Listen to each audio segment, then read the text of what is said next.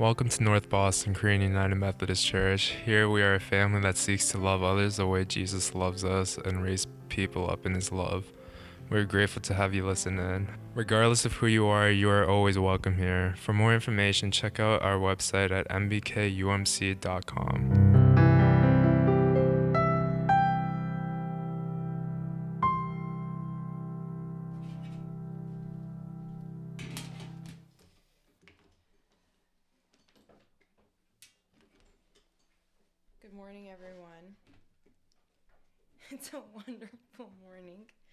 I hope you guys are doing great. Um,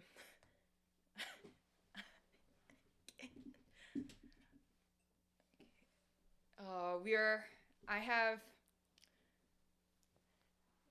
I hope you guys are doing great. Um, we're finishing up our sermon series, our very short and brutal sermon series on Jonah. If you have not been tracking with us, or if you're joining for the first time in a long time, or whatever it may be, um, or maybe you zoned out for the past few weeks, I would highly recommend going back to our podcast that uh, Grace uploads every week and listening to all of Jonah because um, I have never seen a sermon series actually unravel people before. Um, but it, it has, it's like, because you know we just did Romans right before this, so I thought I thought that would be the worst of it, but it seems that you know God always proves us wrong every time. So if you haven't been one, I just want to say my disclaimer this week. I've been giving a lot of disclaimers through Romans. Last time I gave disclaimers before Romans was Isaiah, and now it's actually I gave some through Acts, and then now it's it's through Jonah. This disclaimer is just very straightforward. I'm sorry. Um, I'm just really sorry. Uh, I just want to reaffirm the fact that the way that I preach is that I use God's word to get my main idea. And um, so I just want to remind you that Jane Doe is not God, and God is not Jane Doe. And so this is, please don't hate the messenger. I'm sorry in advance. Okay? So we're just gonna I'm we're just gonna go right into it. Jonah chapter four. I don't have a main idea for it. Um, you'll see why.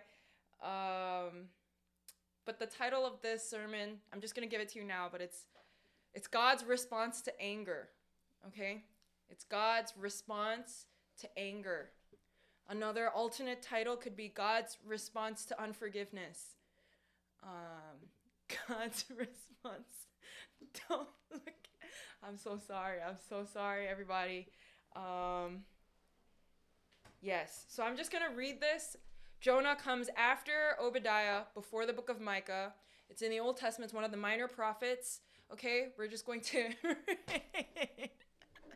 Sorry, the people in the people that are here right now, they're reacting, and I I feel so bad. Anyways, we're just gonna read this. Jonah chapter 4, verse 1. This is the word of the Lord. We are reading from our respective places, but please, uh, this is God's holy and perfect word. So uh, let's give it all the due reverence that it deserves. Um, Jonah chapter 4, verse 1. But it displeased Jonah exceedingly. Note the but. So if you don't know what's going on in Jonah chapter 3, like skim through it. But it displeased Jonah exceedingly, and he was angry. And he prayed to the Lord and said, O Lord, is this not what I said when I was yet in my country? This is why I made haste to flee to Tarshish, for I knew that you are a gracious God and merciful, slow to anger and abounding in steadfast love, and relenting from disaster. Therefore, now, O Lord, take my life from me. For it is better for me to die than to live. And the Lord said, Do you do well to be angry? Jonah went out of the city and sat to the east of the city and made a booth for himself there. He sat under it in the shade till he could see, till he should see what would become of the city. Now the Lord God appointed a plant and made it come up over Jonah that it might be a shade over his head to save him from his discomfort. So Jonah was exceedingly glad because of the plant. But when dawn came up the next day, God appointed a worm that attacked the plant so that it withered. When the sun rose, God appointed a scorching east wind, and the sun beat down on the head of Jonah so that he was faint. And he asked that he might die and said, It is better for me to die than to live. But God said to Jonah, Do you do well to be angry for the plant? And he said, Yes, I do well to be angry, angry enough to die. And the Lord said, You pity the plant, for which you did not labor, nor did you make it grow, which came into being in a night and perished in a night. And should I not pity Nineveh, that great city, in which there are more than 120,000 persons who do not know their right hand from their left, and also much cattle? This is the word of the Lord. Thanks be to God. Would you join me in praying together?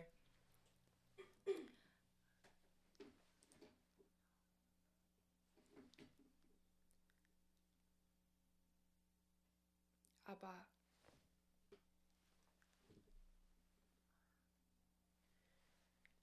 I pray that you would take your people to the next level with you. I pray, God, that I pray for every single room right now that every single member of our ministry inhabits. Father God, I pray that your spirit would fall, that they would be re- that they would realize and become aware of the presence of God in the rooms that they inhabit. Father, that they would listen. Lord, we pray for clarity. We pray for a silencing of any and all distractions that are not of you, Jesus. Holy Spirit, we pray that you would take us to the next level with you. Abba, I don't want to preach this sermon, but here I stand obedient to you. So be magnified, God. Hide me behind your cross, that your people would not hear me, but that they would hear you, that they would draw near to you again. I pray for a softening of hearts and minds. We are prideful, Lord. Our necks are stiff with our own desires, with our own plans for ourselves, with an unwillingness to learn. Abba, humble us. Soften us, God. Help us to take Jonah's lesson in for ourselves without having to learn on our, on our own. We love you, God. Challenge your people, Father, and I pray that the challenges and the convictions that people receive would turn into commitments to live out a life that is pleasing to you, Jesus. In Jesus' name I pray. Amen. Okay, we're just gonna jump right in. I have no main idea. The title of this sermon, like I said, is God's response to anger. An alternative, an alternative title is God's re- re- response to unforgiveness. So the first, sorry, the first, God, the first four verses. Before I do that, I just want us to think about. Okay, I'm just gonna do it. We're just gonna rip it off. We're just gonna rip off this band aid, y'all. We just gotta do it. We gotta learn. We gotta learn to get our hearts right before God, even if it's painful, because that is what will ultimately bring that is what will bring us most joy um, to be aligned to Him. So I'm just to ask you a question straight up, first and foremost, so that y'all don't miss this sermon. And so that, and if y'all aren't paying attention right now, this is the time to pay attention. Okay? I'm to ask you a question Who in your life do you have the most amount of unforgiveness towards? Who in your life do you have the most amount of unforgiveness towards? For some of us, it might be friends, siblings. For some of us, it's the very parents that failed to be there for us. For some of us, it's relatives. For some of us, it's God. Who do you have the most anger and unforgiveness towards? Do you struggle with anger? Do you struggle with anger towards people, towards God? Where do you struggle with anger the most? For me, it's my parents, it's my mother. I have a hard time controlling my anger with her. Um, it's just the side effects of, you know, she was my, she was, we were enemies and now we are best friends, but I still get pissed at her all the time. It's bad. Um, but for me, I think the person that I get angry towards the most often actually is God. Um, and so Jonah is no different from us.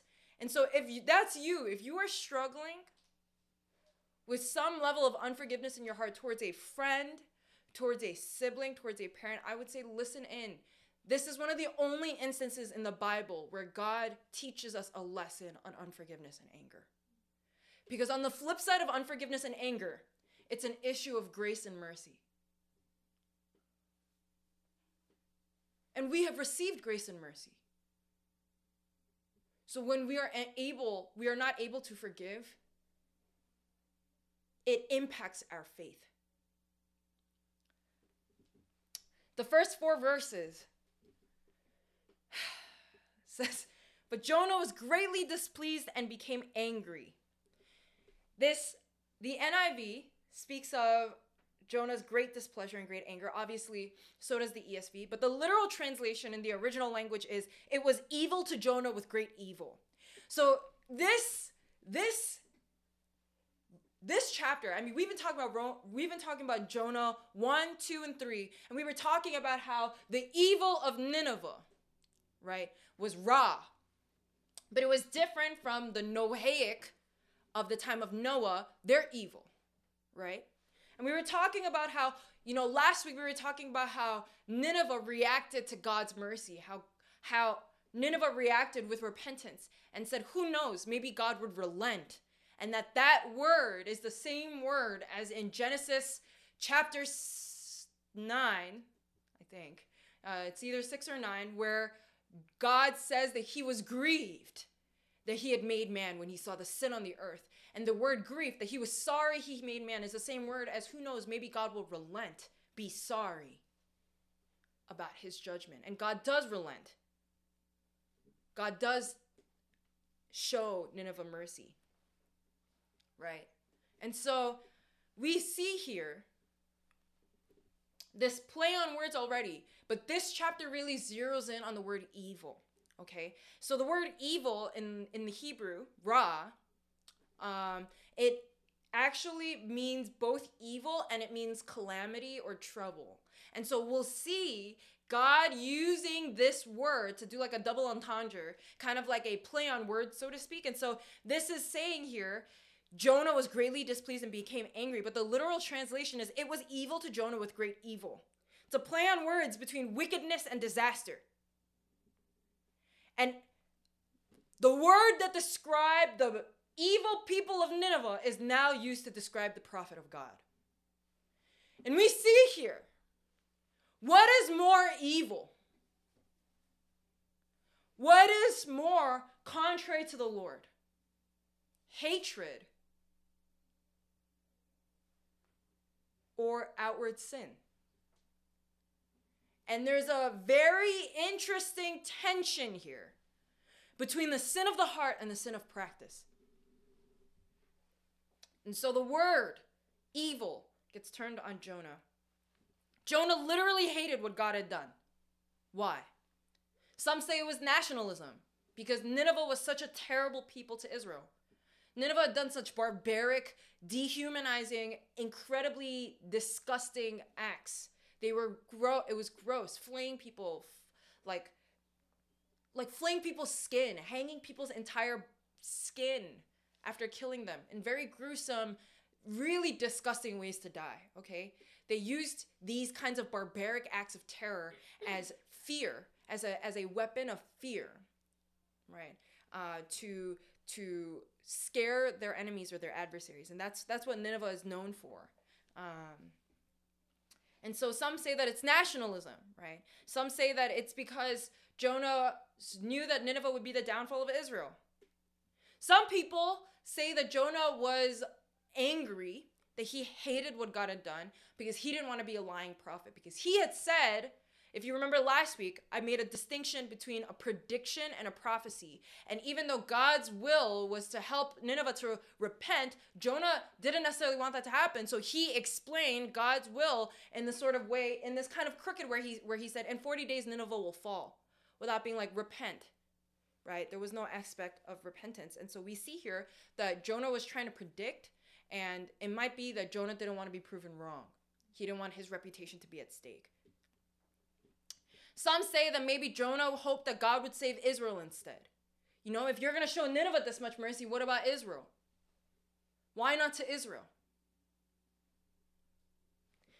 Either way, whether it's nationalism, whether it's because Jonah knew that Nineveh would be the downfall for Israel, whether it's because of his personal reputation that was at stake, whether it's because he had hoped that God would save Israel, either way, Jonah's loyalty and his idolatry shows here. It's clear that he did not learn his lesson from the prayer of the pit. He was able to be in the belly to pray this prayer of thanksgiving. We thought that he fixed his loyalty. We thought that he fixed his nationalism. But when you see here that Jonah legitimately in the language, it's literally that he hated God's mercy for these people that Jonah could not forgive, that Jonah was angry at. We see here that Jonah did not learn. He did not learn.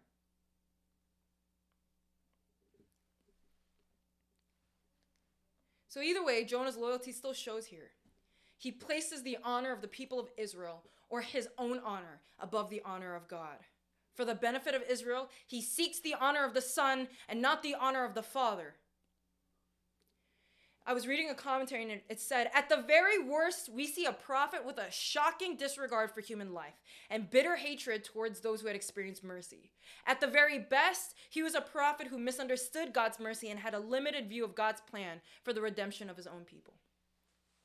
So it reminds me like I had a conversation in college. So I, I um, in college amongst the many the many leadership positions i had in, in our college ministry one of the things i did was i cared for a lot of the people outside of my own ministry. I did something called interfellowship where i was walking with all the leaders um, for all the christian groups on campus.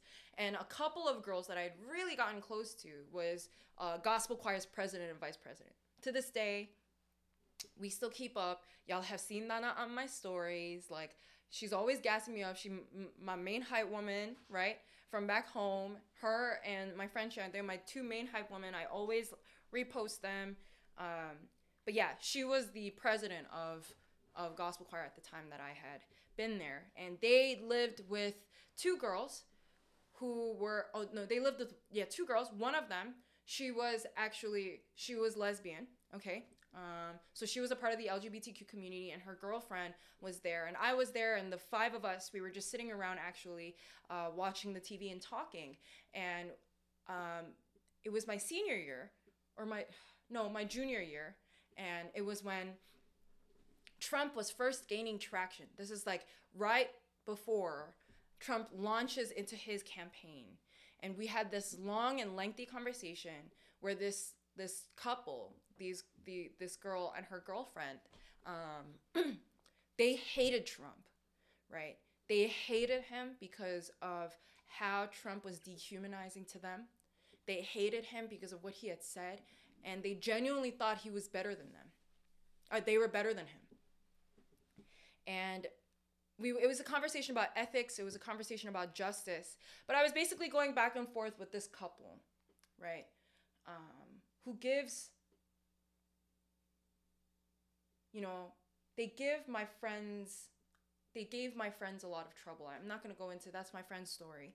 Um, but just this couple in particular, uh, they didn't believe in God, right? They didn't believe in God. But this conversation led us to talk about God pretty seriously because I was making the point that while Trump is a he what he's saying is terrible, that we are no better than him that we are no better. And we so we went we went back and forth. They were like why are you saying that? We are better than him. I hate him. We are better than him. I was like no we're not any better than him. We're not any better than trump. We're not any better than hitler. We're not any better than either of these people. We can't assume that we are all of a sudden morally better than anybody. And then that, they were like, why are you saying this? And I was like, well, because of my faith. And so we were going back and forth. I was a law student at the time. Um, but I remembered that I just remembered their anger. And they were really greatly challenged because I shared their anger. At the time, I was a, really into social justice. I was really angry um, at the things that he was saying about women and about people of color, and I didn't I didn't know how to handle uh, what was going on in, in our politics. Um, and I was younger and I was, you know, hot blooded. But at the end of the day, the fact that I was not willing to say that I was better than this man, it really challenged them as non believers, it still really challenged them. And that's what led us to talk about God more seriously that day. Um, and it's a hard, it's a hard line because in today's culture, between cancel culture and virtue signaling, there's no way of, it's just clear that the more for whatever reason, for this generation, the more you post justice oriented things, the better of a person you are. The more you're calling out other people that are followers. I see people say things like this all the time. If you don't agree with what I'm saying, unfollow me. Um, that's not that's not helpful. That's divisive.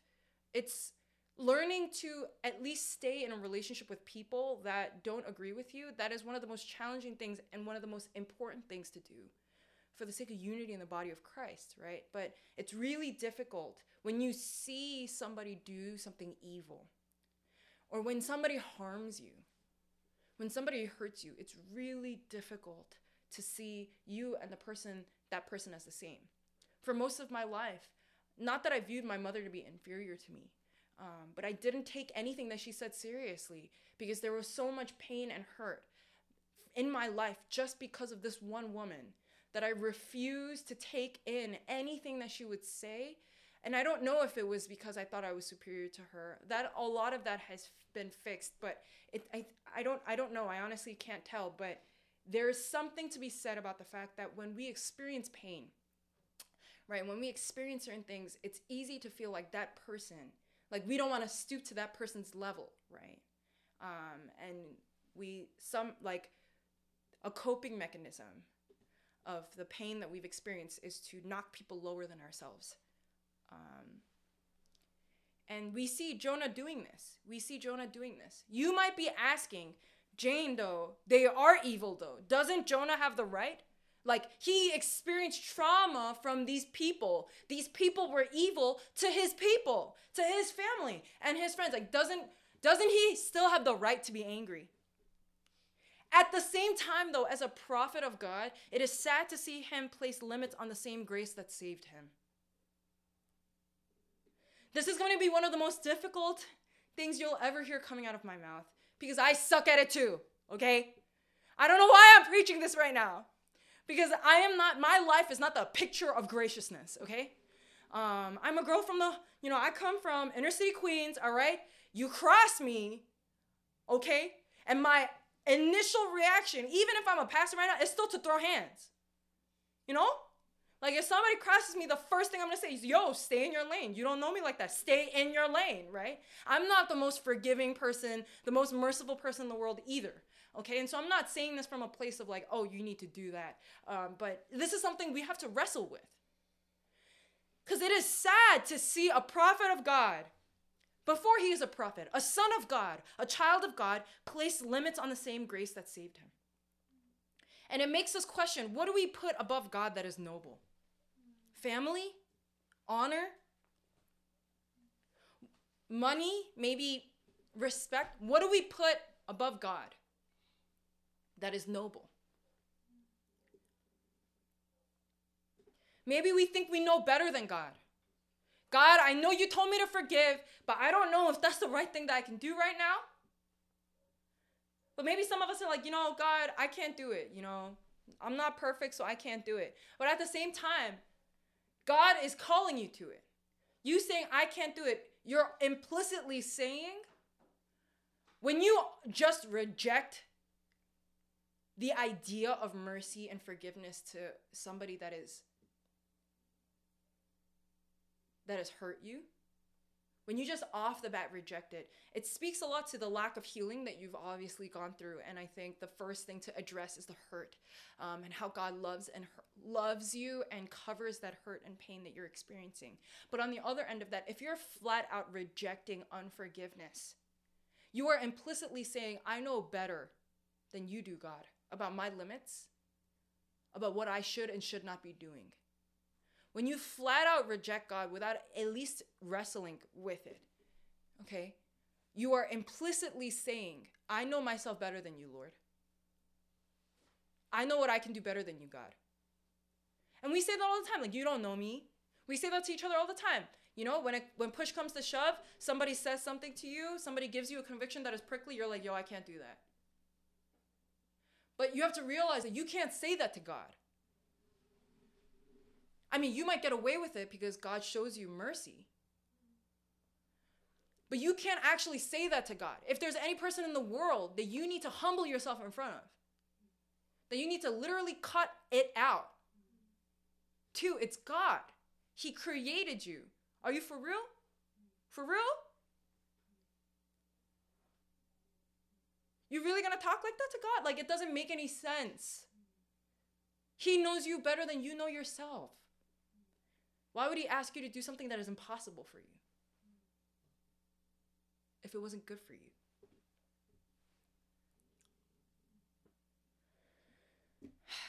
Another thing is we see Jonah's failure to recognize God's plan. And this is we are what 20 we are 25 minutes in to this sermon, okay? Here's a a big word, okay? When you fail to recognize God's plan, you miss the joy of his situation. When you fail to recognize God's plan for your life and you see all the situations in your life based on your own plan, you fail, you miss the joy over the situation. Jonah failed to have joy because he was unwilling to recognize that God was at work. Jonah missed what God was doing, and so it made him unhappy. You put it, you make it, you say it a little bit easier when you miss out, when you intentionally look away, when you intentionally put your plan above God's plan, you might find yourself missing out on his joy as well. Scripture says the joy of the Lord is our strength. But see, when you put yourself above God, you are missing out on that strength. You're missing out on that joy. And we see that in Jonah. He proceeds to be a he proceeds to throw a temper tantrum. This guy be, gets reduced to a kid here. Um, we see the selfishness of Jonah. And so this is something that we have to understand. The first thing is that we we I want to invite us to admit that when there is unforgiveness, it does have to do with some level of selfishness. But Jane, this person is not somebody that I can forgive. Sure. But you have to prioritize your own views above God's in order to come to that conclusion. This person has done you wrong. This person is not a good person. No one is. You need to heal. You need to get better from all that you've experienced and encountered from this person. Sure. Whatever situation that this person is in, they cross the line and you can't forgive them. Sure, right? But when you, like, everything that this person has done to you and that you've experienced, that's all valid, okay? Your feelings are valid. However, when you cross territory into I can't forgive them ever,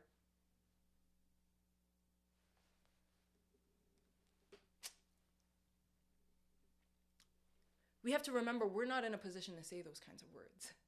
Those are fighting words to God. And if we can't say those words, what does that mean about the trajectory of God's plan? We must acknowledge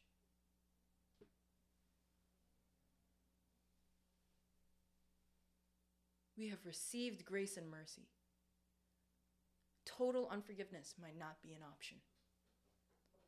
You just have to cross that out. And that might make you angry. And so we see Jonah's anger. He's unwilling to forgive God for showing mercy on these people.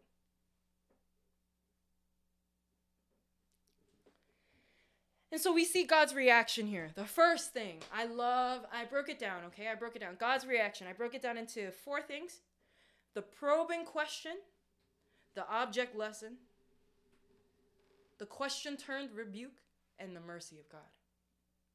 Those are the four stages of God's reaction. The first thing is the probing question. Number one is the probing question. And this is the probing question that maybe y'all should write, frame it. Man, I'm thinking about making a poster out of it. Actually, I don't know if I can handle that. Um, maybe it'll be my, I don't know. Okay, so this probing question, it's very simple. Have you any right to be angry? And it's not God giving a rhetorical question. It's not God using dry humor, uh, like implying that you have a right or you don't have a right. It's a genuine question, an honest question. Do you have a right to be angry? Do you feel like you have a right to be angry? Jonah was asked if it was right or justifiable, literally good. Jonah was asked if it was good for him to be angry. The word for anger here means to burn. And guess what Jonah's reaction to that question is? He dead left the city. God goes, Do you have any right to be angry? And Jonah goes, I'm not talking to you. Like, legitimately. if there are people here that would run away rather than confront the situation, that is Jonah. When confronted with God's question, he walks out. He dead does not know how to answer it. He doesn't want to face it. He doesn't want to deal with it. So what he does is he walks out. He walks out. He walks out. I'm sorry. Don't look at me. I'm not. I can't help it that Jonah has the same. He is the re. That not the same react. Anyway, so Jonah's reaction is to walk out. He's like, all right, peace, and he goes.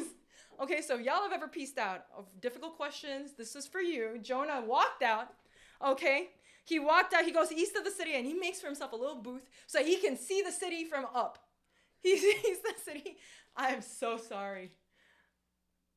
Another disclaimer, I'm sorry. So he sits on, he sits atop the city and he looks in. Okay, he looks into the city. And this is so interesting. Jonah is petty. Okay, so if we've ever been petty here before, all right. We I, I just I really I really enjoy how relatable Jonah is, you know? Uh, Jonah is real petty here. So he he goes, "All right. Question I've I've understood the question. I I've heard it. Peace out." He goes outside east of the city. He sits atop a uh, atop the um on the side where on the side that's of higher elevation than the rest of the city so he can look into the city. And he's just watching like from his little movie booth outside of Nineveh, waiting for Nineveh to screw up. Waiting for Nineveh to screw up. Without using any words, his very attitude was a defiant reply. We shall see whether or not my anger is justifiable. It is petty. Jonah here is petty. You know why? Because he hates the fact that they received mercy. Not and that he has good reason for it. That's what guys, Jonah has good reason to be angry here. And we have all been in his shoes before, or we might be in his shoes in the future. We're like, God, are you serious? What about me? How are you gonna? This person was terrible to me. God, God's like, do you have any right? And you're like, okay, peace, right? He's like, we'll see if I have a right to be angry, okay? We'll see if my anger is justifiable or not. He dead sits in his little seat, eating his popcorn, waiting for Nineveh to screw up. That is some of the pettiest things I've ever read in scripture. That's what Jonah does here, okay? And then Earth Amy, you you good? Yeah. She sorry, she looked like she was dead just now. She looked like she was dead. So the, uh, the, the second stage of God's reaction is the object lesson, okay? The object lesson. So this is the interesting part. So once Jonah is sitting atop his city, he's like, we'll see whether or not my anger is justifiable. He starts eating his popcorn. Okay, he makes a shade for himself. Granted, Mesopotamia, the the the average temperature is like 110 degrees. It's in the middle of the day, so it's hot. It's hot, okay? He's higher up, it's hot, okay? And so he makes a shade for himself. God creates this vine overnight to come above him. And it's Jonah. Jonah rejoices. So it's it's interesting. God creates a vine to go over and give Jonah more shade to ease his discomfort. the phrase to ease his discomfort literally translated is to deliver him from evil. And Jonah, he goes, Oh my God, there's a vine over me now. He rejoices. I don't know about y'all. When I, because I'm kind of, I can be an ajumma sometimes. You know, ajumma is, um, for those of us who aren't Korean, ajumma is old, middle aged lady. Uh, so I can be a little, I don't know why I said that actually. Uh, but I can, I can be a bit of a grandma sometimes. And so I like to be in the shade, right? If it's if if it's hot and you know you're sweating and you're outside and all of a sudden a shade comes over, a nice breeze comes in, it makes you happy. But I, as much as it makes me happy, it's not gonna make. I'm not gonna rejoice. Yeah, the breeze. Holy moly, right? No, you're not. That's okay, dramatic. Um, but he rejoices over the vine. Why? It's not just because the vine is great. It's because Jonah is rejoicing. He was it says here he was re- oh the the literal translation is Jonah rejoiced over the vine with a great rejoicing. He was not just happy, he was delirious. He was overjoyed, ecstatic, right? Um, and why? It's because he saw in the miraculous growth of this vine an indication of God's favor. So he was like, "Oh God, you feel me though." Oh God, so you feel me though. So my anger is justified. Like you understand. I I'm not being unreasonable here. Okay, see, God sees me. See, I'm not wrong about this. Okay? And then, and this is why this second stage is the object lesson, because it's God's provision turned into a lesson, okay? Overnight, just as God prepared a whale, God prepares a worm. That worm eats into the vine and the vine withers overnight. So this freaking plant lives and dies within a day. Okay? And Jonah, and then it gets really scorching hot, really scorching wind comes in, and Jonah is so dramatic. I relate, right? Um, he really feels you know when you're in a lot of physical duress like when your stomach is hurting but it's piercing you and you just all of a sudden you feel like you're gonna die do you know what i'm saying or like you're working out and you've just pushed yourself past your limit and you're like like wheezing and you're like i'm, I'm going to die this is the moment i'm going to pass into heaven right? Sometimes when our physical body is under so much strain it feels like we we often might feel like oh i'm gonna pass out right? And jonah gets to this point where he feels like he's gonna die. But jonah actually is more than that. Because this issue went even deeper than a lack of understanding about god's fairness this verse the way that jonah reacts to the vine withering away and uh, the the sun coming in and Jonah's like, I'm going to die. This actually this shows that Jonah is not just not understanding, it's deeper than that. Jonah is abs- absolutely frustrated with his life. This shows that Jonah is frustrated with his situation. Like, why me? He's frustrated at the fact that things aren't working according to plan. Having asked by God to consider the rightness of his anger, and then thinking for a brief time that perhaps his anger was vindicated, Jonah was then shown by the Lord that he was wrong. See, because Jonah failed to see God's plan.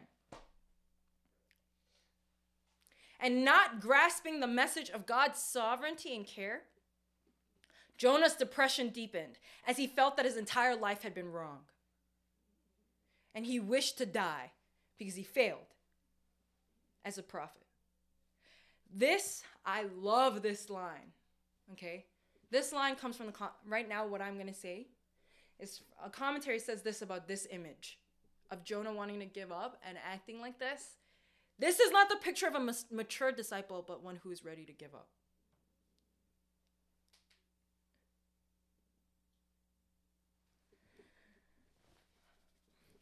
and this is where I shut down because I don't know about y'all, but I have felt this way before. So if if okay, pause. We all pause for a second. So if we get this reaction, and then, and then this guy says, "This is not the picture of a mature disciple, but one who is ready to give up."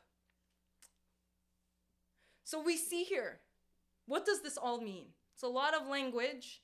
I don't know if you're at this point where you feel vulnerable. I feel vulnerable right now, okay? Maya is done with me, so I'm not, I'm actually not looking in her direction, okay? Um, I don't know if y'all relate to Jonah as much as I relate to Jonah, but I relate to Jonah so much. And I think what is clear about this reaction is that Jonah has missed the point, which means that we might have missed the point. When God teaches us lessons, but we miss the point. we're like, I just want to give up. Take me now. That's what Jonah did. I'm so sorry. I'm so sorry. I'm with you. Okay, because I say this to myself once a week. Take me now, Lord. I can't do this anymore. You know, it it just it's so easy. But we are missing the point. And what are we missing? The message of God's sovereignty and mercy. For whatever reason, God calls us into something. And then once God calls us into something, once God provides everything, maybe to get into the school that you wanted to go to, maybe to do the job that you wanted to get, maybe like once God calls you into something, He's prepared everything. All of a sudden, you think you can do it on your own. All of a sudden, you think you can do it on your own. That's me too. You know, like we we run the risk of missing the point of God's sovereignty and mercy every day. As people who serve the church, as people in our vocations, as parents, as children, we miss the point. And that's why we put our unforgiveness over God's forgiveness. That's why we get angry at God's mercy.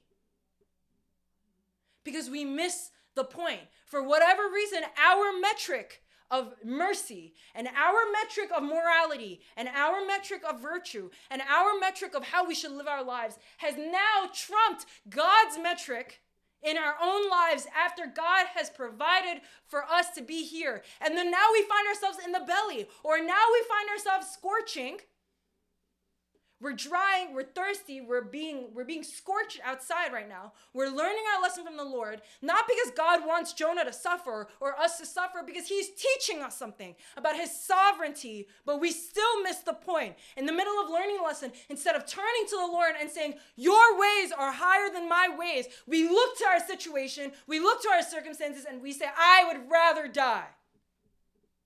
Right? Maybe some of us would say that. This is all dome. and I don't want to be here no more. Why does this suck so much when God is trying to teach you something about Himself? Remember, I said this last week that the only reason why Jonah went through the belly is not because God wished that upon him, but it's because that was the only way Jonah would learn.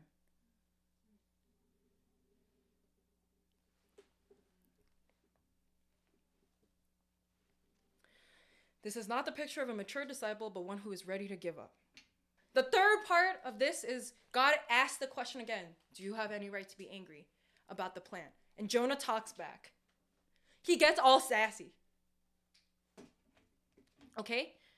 He says, Yes, I do well to be angry, angry enough to die. Have you ever been in a situation where you're in a tough situation and you're like, God, I'm angry at you. God's like, are you why aren't you talking to me? Like if you're if you're in a tough season, maybe you've been uprooted from your maybe you've maybe you've been uprooted from everything that you thought you would be doing. Maybe you're in a season where your family has wronged you or your friends have done something that's messed up or, or like your friends your friends have betrayed you or I don't know. I don't know. Or maybe you don't have somebody that you're that unforgiving about, but the bitterness, the slight bitterness under every relationship, right? It doesn't have to be big anger. It could be small anger that piles. When you don't deal with that, when you don't deal, when you ignore that bitterness, it piles, okay? Maybe it's this like underlying bitterness towards everybody in your life, right? For not seeing you or understanding you or whatever it may be, right? And then we look at God and we're like, God, why are you doing this? God's like, and then we stop talking to God because we're angry. I don't know about y'all, but when I'm angry at God, I stop talking to Him for a couple days. I'm like, God, I don't want to talk to you. God, this situation sucks. So I'll talk to you tomorrow. I open up, I open up my devotional just to close it. Because I know God is watching me. Like God, I close that. Okay? Not today. Okay? And some of us, we might get that way with God sometimes. And clearly, that is what Jonah is doing right here. So if that is you, you are called out. I apologize. I am called out. We are called out together. Um, so God asked the question again, and Jonah talks back. And then what's the fourth stage? If you're a parent and you're trying to teach your child something, but your child gets pissed at you, and you say, Why are you angry? And the child says, Because I have every reason to be angry. What are you gonna do? What are you gonna do? If you're a parent, what are you gonna do? When as a child, what happened to you? I got whooped. That's the day I die. That's the day. I've never even tried to talk to my parents that way, no matter how angry at them I got, because that some of some of us we get away if you some of us we get away with blistering anger towards our parents. I kind of get away with it, but you know, growing up, growing up though, it was a different story. Like if I really tried it, my mom would have ripped she would have ripped my scalp off my head. Like she I would be I would be dragged down.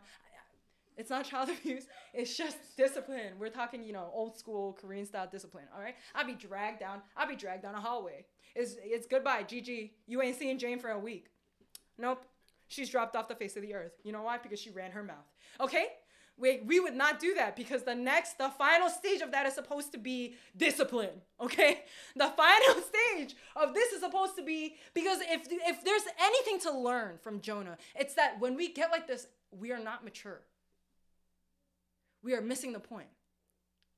And so sometimes when somebody's immature and missing the point, what are you gonna do? You're gonna whoop them, right? But you know what God's reaction is? mercy. Mercy for Jonah, just as much as there was mercy for Nineveh. Mercy. And this is this is the God that makes me cry. This is the God that makes me cry because it's worth doing something that is impossible for him. Some of you guys are like, I can't forgive, I can't forgive this person. I can't do it. But here we see God created and nurtured Nineveh and extended to them the hand of mercy. God's wish for his creation, both Jonah and Nineveh, is salvation, not destruction. It's a lesson of unforgiveness and mercy. Jonah had grown completely indifferent to the fate of God's creation beyond the bounds of Israel. But God is in complete contrast to that. And this is why God is worth it. It's not just because of what he's done for us, guys. It's because of who he is. It's because of the person of God. He is worth it. I know you're like, Jane, you're talking about God as though he's your next door neighbor. He is your next door neighbor as well. Jesus is literally alive in the flesh. How many times does scripture have to tell you that? God is an actual human. And and God, he's fully human, fully God. And and God is a full being, okay? He has his own thoughts, he has his own feelings, okay? Like God is real. And that God is worth it.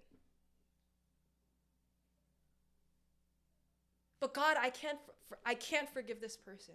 But when you look at God's mercy in the face, when you really address the fact that God has always got you in his hands, when you really trust and believe for God's provision over your life, for God's calling over your life, and you actually take down that idolatry of your own metric of forgiveness, of your own metric of your calling, of your own metric of what you think you should be doing, and you put God in his proper place and you genuinely believe for who he is, he's worth it.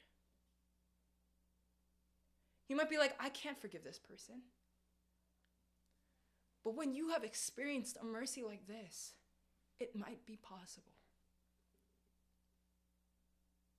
You're like, I don't have space in my heart. Okay, then make space for God. God is not asking you to make space for the person that you can't forgive. God is not asking you to become Mahatma Gandhi. Okay? And to lose all like connection with reality, not real, that's not what Gandhi did. Not lose all connection with reality, but lose all connection with your feelings and all of a sudden become the most peaceful monk that you could ever imagine. That's not what God is asking of you. When you say, I have no space for forgiveness in my heart, what you're saying is, God, I have no space for you. God is asking for you to make space for Him in your heart. Because when God has His space in your heart, you will be able, you will be able, you will be able to believe for His provision. You will be able to believe for a future of forgiveness. You will be able to show mercy to people that you would have never shown mercy to before. How do we apply this? Is there somebody God is teaching you to show mercy to? Do it, not for the person, but for God. Some of us are one forgiveness away from breakthrough. Somebody had to hear that. Come on, somebody. Some of us are one unforgiveness away from breakthrough. Some of us are one ounce of faith away from breakthrough.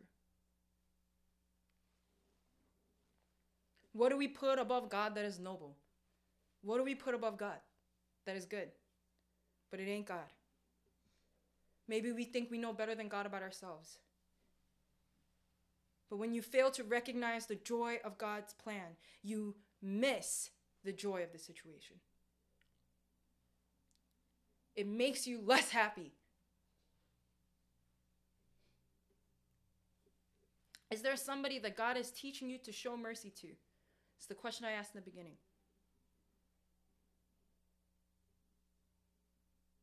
Do it, not for the person, but for God. Some of us need to forgive ourselves, but don't use that to cop out. Don't be like, oh, the main person I need to forgive myself, and then use that to ignore the person you actually got to forgive. Just show yourself the same forgiveness that you're willing to show others to. Because if you can't forgive that other person, you can't forgive yourself. If you can't forgive yourself, you can't forgive that other person. It takes healing, it takes the presence of God.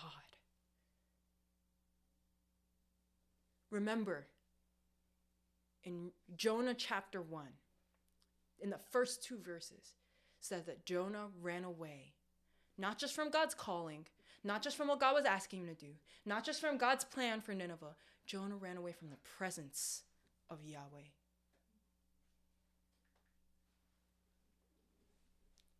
Are you making space for God in your heart? Or have you missed the point? Sometimes our anger is justified. Most times,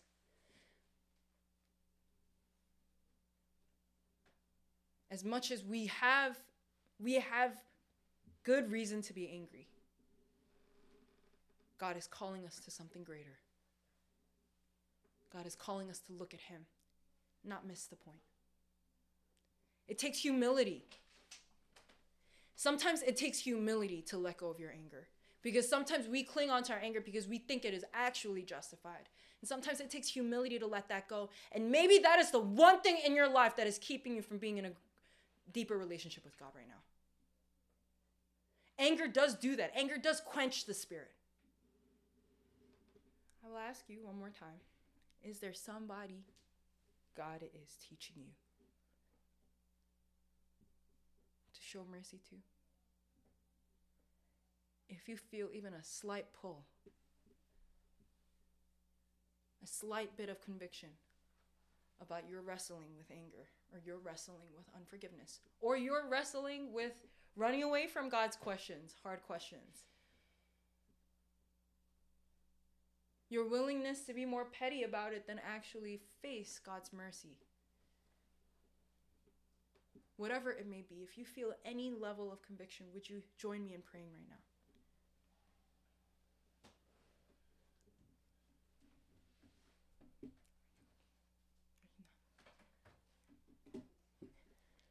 Let's pray.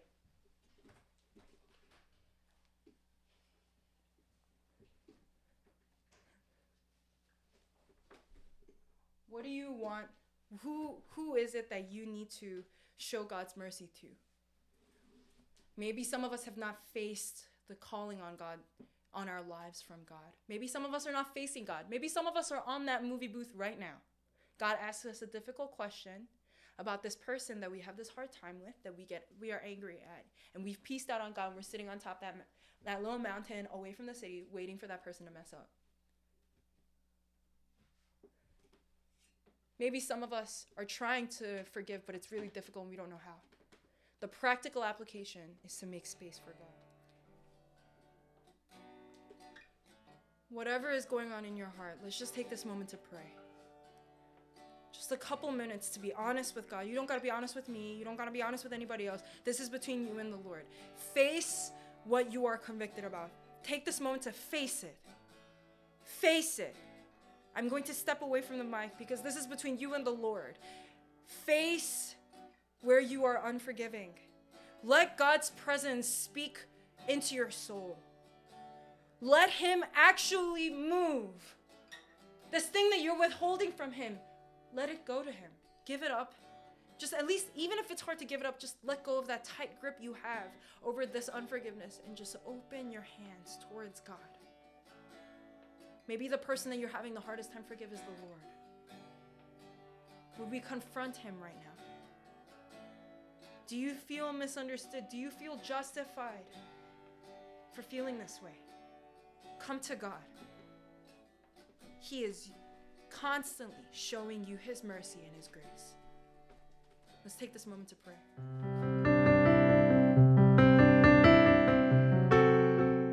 From wherever you are listening, we hope you were blessed by this week's message. For more information, check out our website at nbkumc.com.